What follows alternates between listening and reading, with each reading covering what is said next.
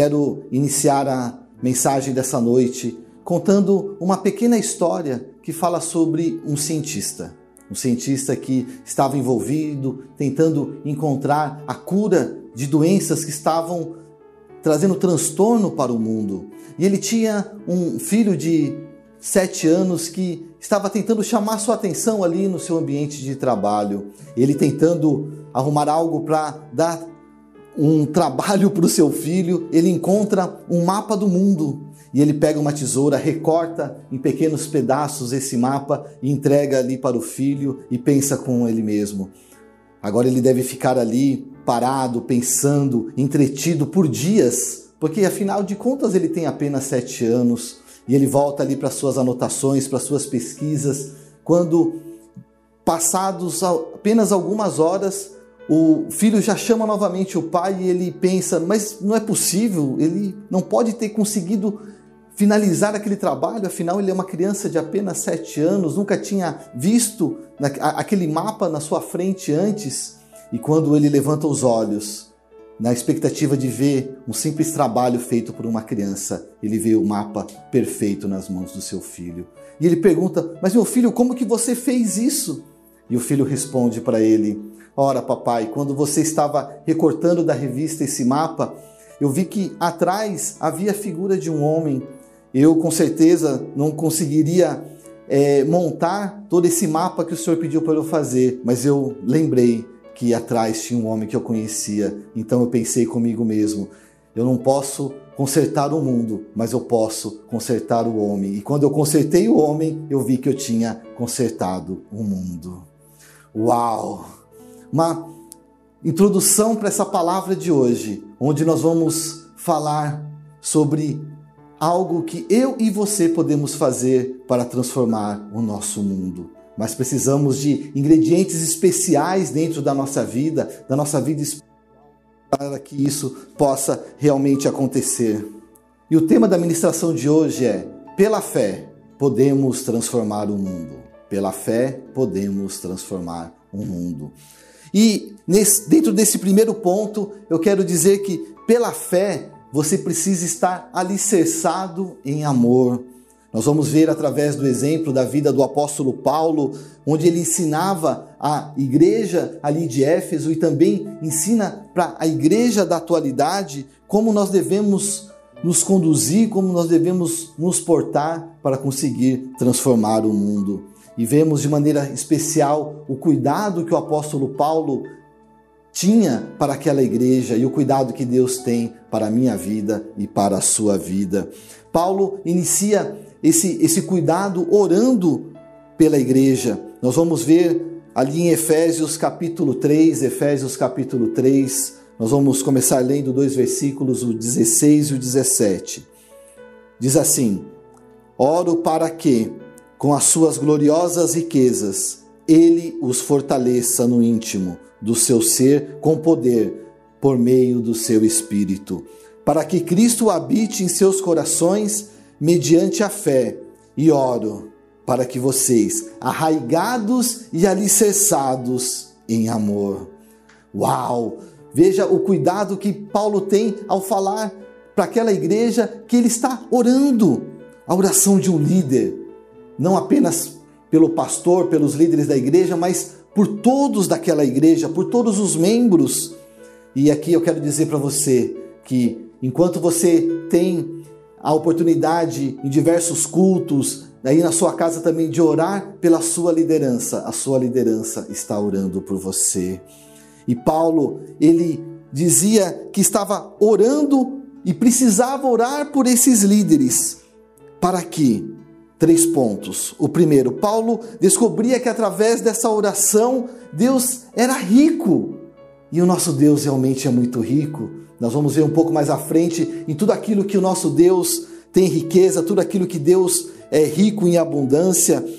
E nesse versículo ele já começa a falar das suas gloriosas riquezas para nos fortalecer no íntimo. Essa era a oração de Paulo. Orar para que Deus, com sua gloriosa riqueza, nos fortalecesse no íntimo. No íntimo, falando das nossas emoções, quando fala do coração, do íntimo, falando da nossa mente, quando fala dos nossos pensamentos. tudo aquilo que realmente nós precisamos de oração, tudo aquilo que nós precisamos de cuidado. Um outro ponto que nós vemos na parte final do verso 16 que por meio do Espírito Santo fortaleça cada membro com poder. Cada membro da igreja é fortalecido através da oração de seus líderes a Deus, para que ele possa ser fortalecido pelo Espírito Santo. E imagina você fraco recebendo essa força, esse incentivo, essa motivação do seu líder, do seu Deus, para que você possa ir e fazer a diferença. Você pode dizer aí na sua casa: Eu sou fortalecido a cada dia pelo meu Deus. Pode dizer mais uma vez: Eu sou fortalecido a cada dia pelo meu Deus. Aleluia. E nós vemos ainda um terceiro ponto nessa oração, a oração de um líder, o apóstolo Paulo, a toda aquela igreja, e ele faz isso com fé e pela fé. Pela fé, para que Jesus possa habitar no seu coração. Quem tem um coração aí? Esse é o lugar que Deus preparou para que Jesus pudesse habitar. Jesus um dia bateu a porta do seu coração e você, pela fé, abriu essa porta para que Jesus pudesse entrar, para que o Espírito Santo de Deus fizesse morada dentro do seu coração. Pela fé também, cada um possa ser arraigado, alicerçado, firmado com raízes fortes e profundas, ou seja, estabelecido nesse mesmo amor de Deus um amor sacrificial que foi deixado por Jesus na cruz pela minha vida e pela sua vida. E também pela fé, cada um ainda alicerçado nesse amor. Nós vamos ver que tudo isso não parou ali na cruz, mas continuou até a ressurreição do terceiro dia, onde a partir dessa ressurreição, dessa vida nova que Cristo proporcionou a cada um de nós. Nós temos a vida eterna, nós temos a vida e a abundância, e isso te faz também, meu querido, mais do que vencedor em Cristo Jesus. Segundo ponto, pela fé. Pela fé conheceremos o amor de Cristo. Pela fé conheceremos o amor de Cristo. Paulo ainda continua ensinando que a unidade do corpo, a unidade dos membros da igreja, a unidade entre a liderança e todos aqueles que fazem parte da igreja é algo essencial.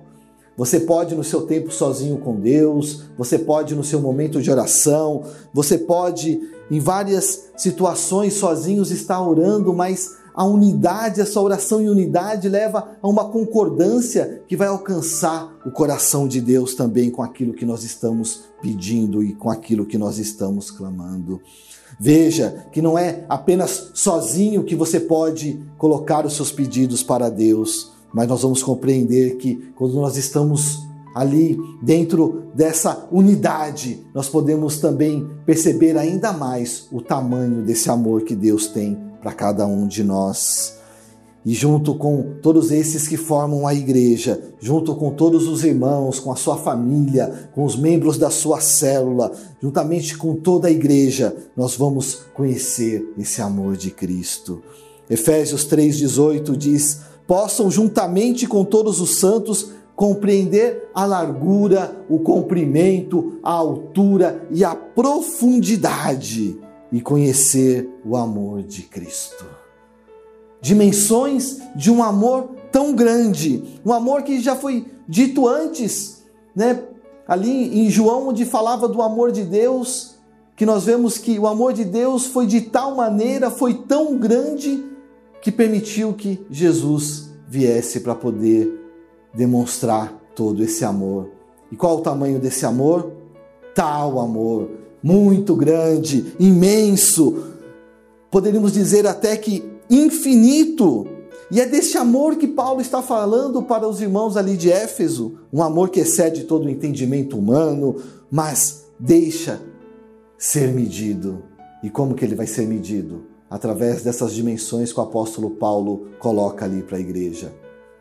Paulo fala das dimensões ali da largura, do comprimento, da altura e da profundidade.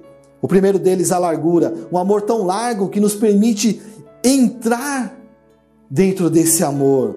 E nós vamos ver que esse amor é tão largo tão imenso que vai fazer com que ele finalize em uma porta estreita, uma porta estreita da justiça, da verdade, da vida eterna. Você encontra esse texto em Mateus 7, 13 e 14, que assim diz: Entrem pela porta estreita, pois larga é a porta e amplo o caminho que leva à perdição, e são muitos os que entram por ela, mas não é essa porta que nós queremos. Nós queremos é esta daqui, como é estreita a porta e apertado o caminho que leva à vida, são poucos os que a encontram. Esse amor largo vai te levar para essa porta estreita e vai permitir que você entre, vai permitir que você chegue. Quem tem fé, quem está alicerçado em amor, conhece o amor de Cristo, vai encontrar essa porta para a vida eterna. Uma outra dimensão fala sobre o comprimento, um amor tão comprido que nos permite olhar com os olhos espirituais, além dos olhos naturais, para uma vida de eternidade, além do horizonte da vida natural, onde desde agora o Espírito Santo nos guia por esse caminho eterno.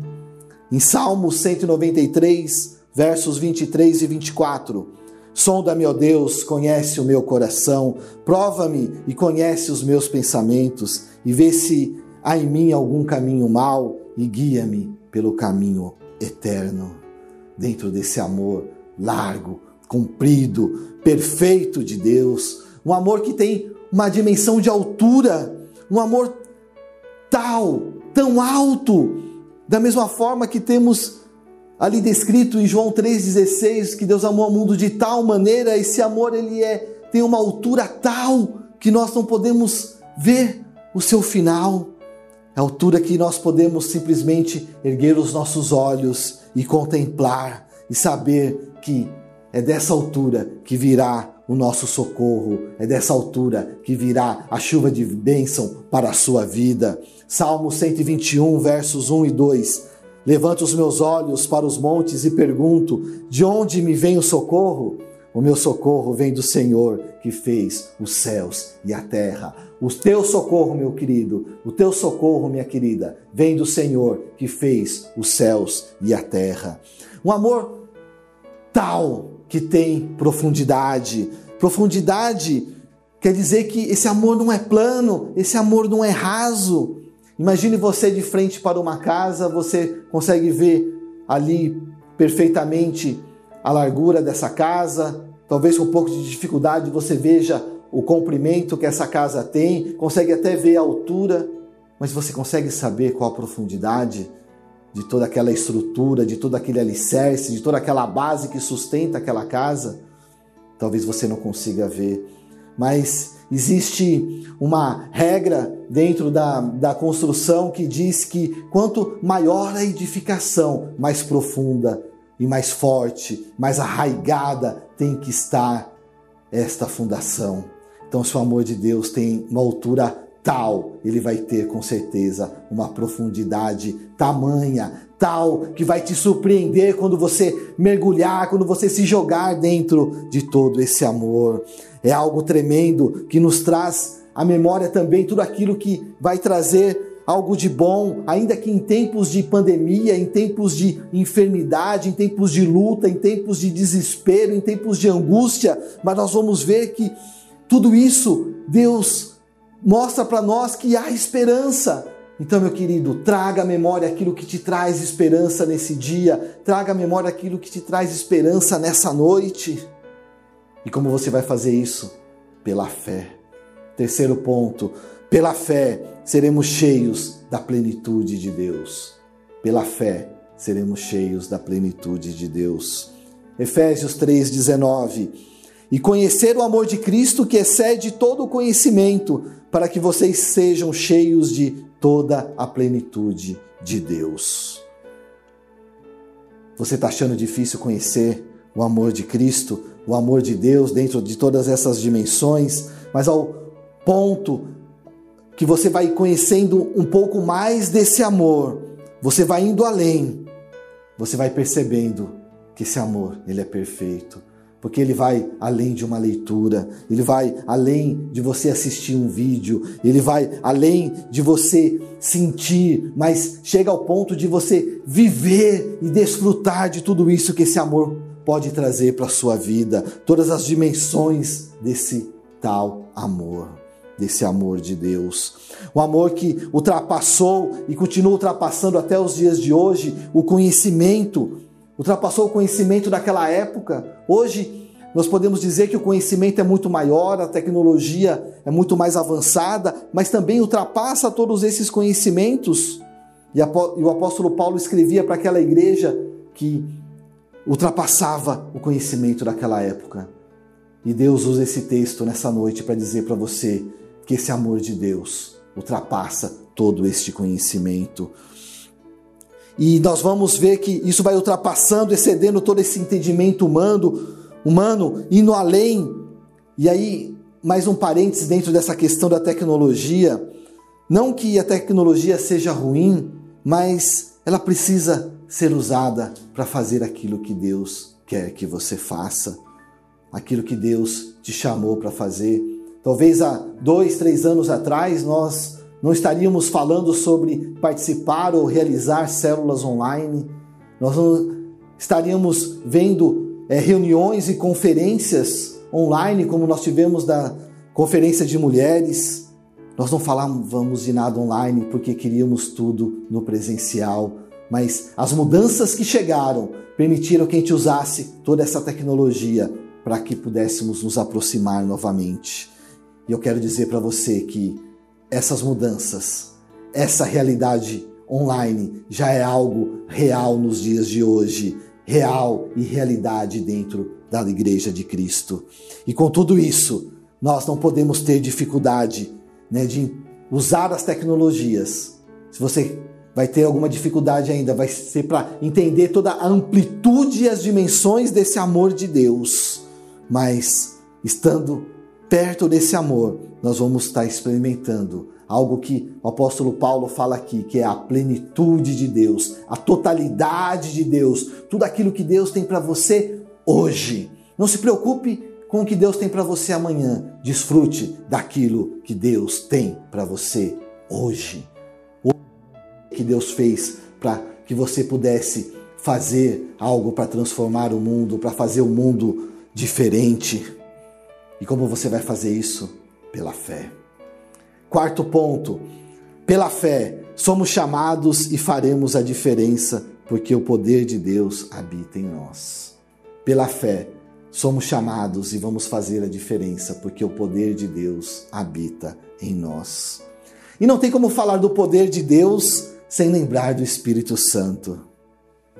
E o Espírito Santo é força, o Espírito Santo é consolo, o Espírito Santo é poder. A palavra que é, traz o significado desse poder é dunamis, que quer dizer poder e força, mas veja bem, com um sentido de energia constante. Ou seja, não vai ter apagão na sua vida com esse poder. Então nós declaramos agora que não há apagão espiritual na sua vida, não há apagão quando você tem a presença do Espírito Santo dentro da sua vida, porque é um poder com uma energia constante, algo que está dioturnamente, de dia e de noite, fazendo que você tenha esse poder, o poder de Deus dentro do seu coração. Lá em Atos 1:8, um versículo que a maioria de vocês talvez conheça de cor, diz que: Mas recebereis poder ao descer sobre vós o Espírito Santo. Você já recebeu o poder quando recebeu o Espírito Santo dentro do seu coração. Se você ainda não recebeu, nós vamos orar para que você receba este poder, esse poder de Deus dentro do seu coração. Ainda em Efésios, capítulo 3, verso número 20, aquele que é capaz de fazer infinitamente mais do que tudo o que pedimos ou pensamos, de acordo com o seu poder que atua em nós. O que, que atua na minha vida e na sua vida, meu querido? O poder de Deus. E com esse poder você vai fazer o que? Infinitamente mais. Não por você, mas pelo poder que habita dentro de você. Com essa energia celestial constante, você vai fazer, você vai fazer mais. Não vai ficar no prego espiritual, não vai ter pane seca de combustível espiritual, porque essa energia é autorrenovável, ela vai se renovando à maneira que você se aproxima de Deus, que você experimenta mais desse amor de Deus. Alguns exemplos daquilo que nós podemos fazer com esse poder.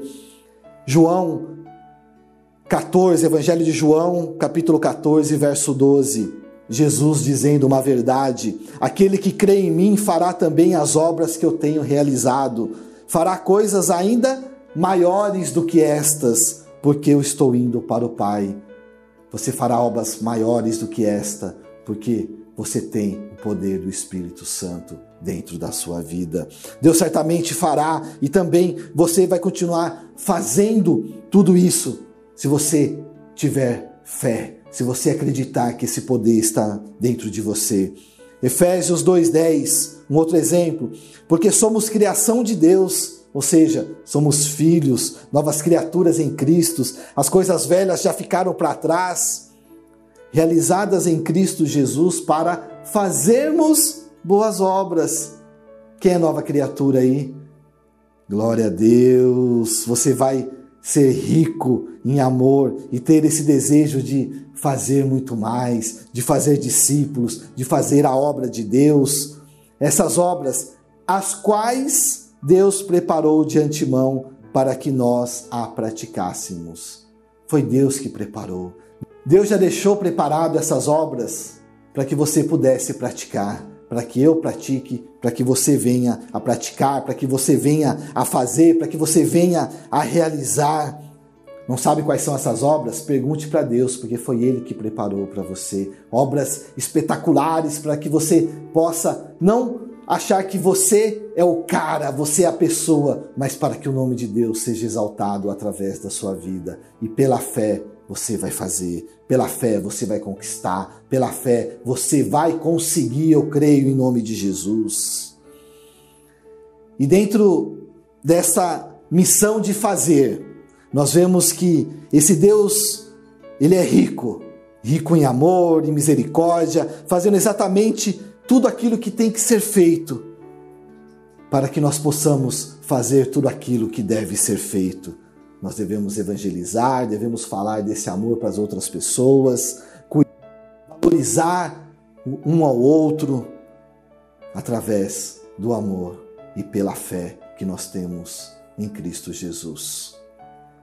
Chegando à conclusão dessa ministração, você quer saber em que Deus é rico? Eu vou mostrar para você aqui agora alguns versículos que mostram toda essa riqueza do nosso Deus. Efésios capítulo 2, verso 4. Todavia Deus, que é rico em misericórdia, pelo grande amor com que nos amou. Aleluia. Deus é rico em misericórdia. Efésios 2, versos 6 e 7. Deus nos ressuscitou com Cristo e com ele nos fez assentar nos lugares celestiais em Cristo Jesus, para mostrar nas eras que hão de vir e elas estão chegando, já chegaram, a incomparável riqueza da sua graça. Deus é rico em graça, demonstrada em sua bondade, Deus é rico em bondade para conosco em Cristo Jesus. Aleluia.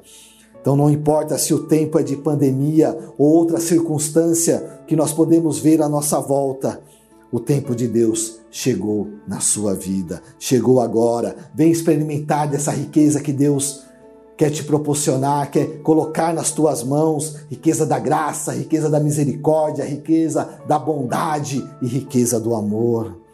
Quer fazer mais, quer experimentar mais de Deus, quer mudar o mundo que está à sua volta? Comece deixando Deus te aperfeiçoar. Comece como aquele menino que começou transformando o homem para transformar o mundo. Deus quer te aperfeiçoar, quer transformar a sua vida para que você transforme o mundo. Mas qual é o tamanho desse mundo que eu vou transformar? Talvez não seja um mundo com todos os continentes, não seja um, um, país inteiro, não seja um estado, uma cidade, mas talvez o seu mundo que Deus quer mudar. Começa aí na sua casa, Começa no seu trabalho, começa na sua rua, começa no seu local de estudo. Qual é o seu mundo? Onde estão as pessoas que você se relaciona? Onde estão as pessoas que precisam conhecer de todas essas dimensões do amor? Esse é o mundo que Deus quer que você transforme. E se você quer fazer isso, Deus quer aperfeiçoar a sua vida. E Ele vai fazer. E Ele vai continuar a fazer para que você possa estar experimentando de tudo isso de bom que Deus tem para você através dessas dimensões do amor. E você vai fazer isso através da fé. Porque pela fé você pode fazer muito mais.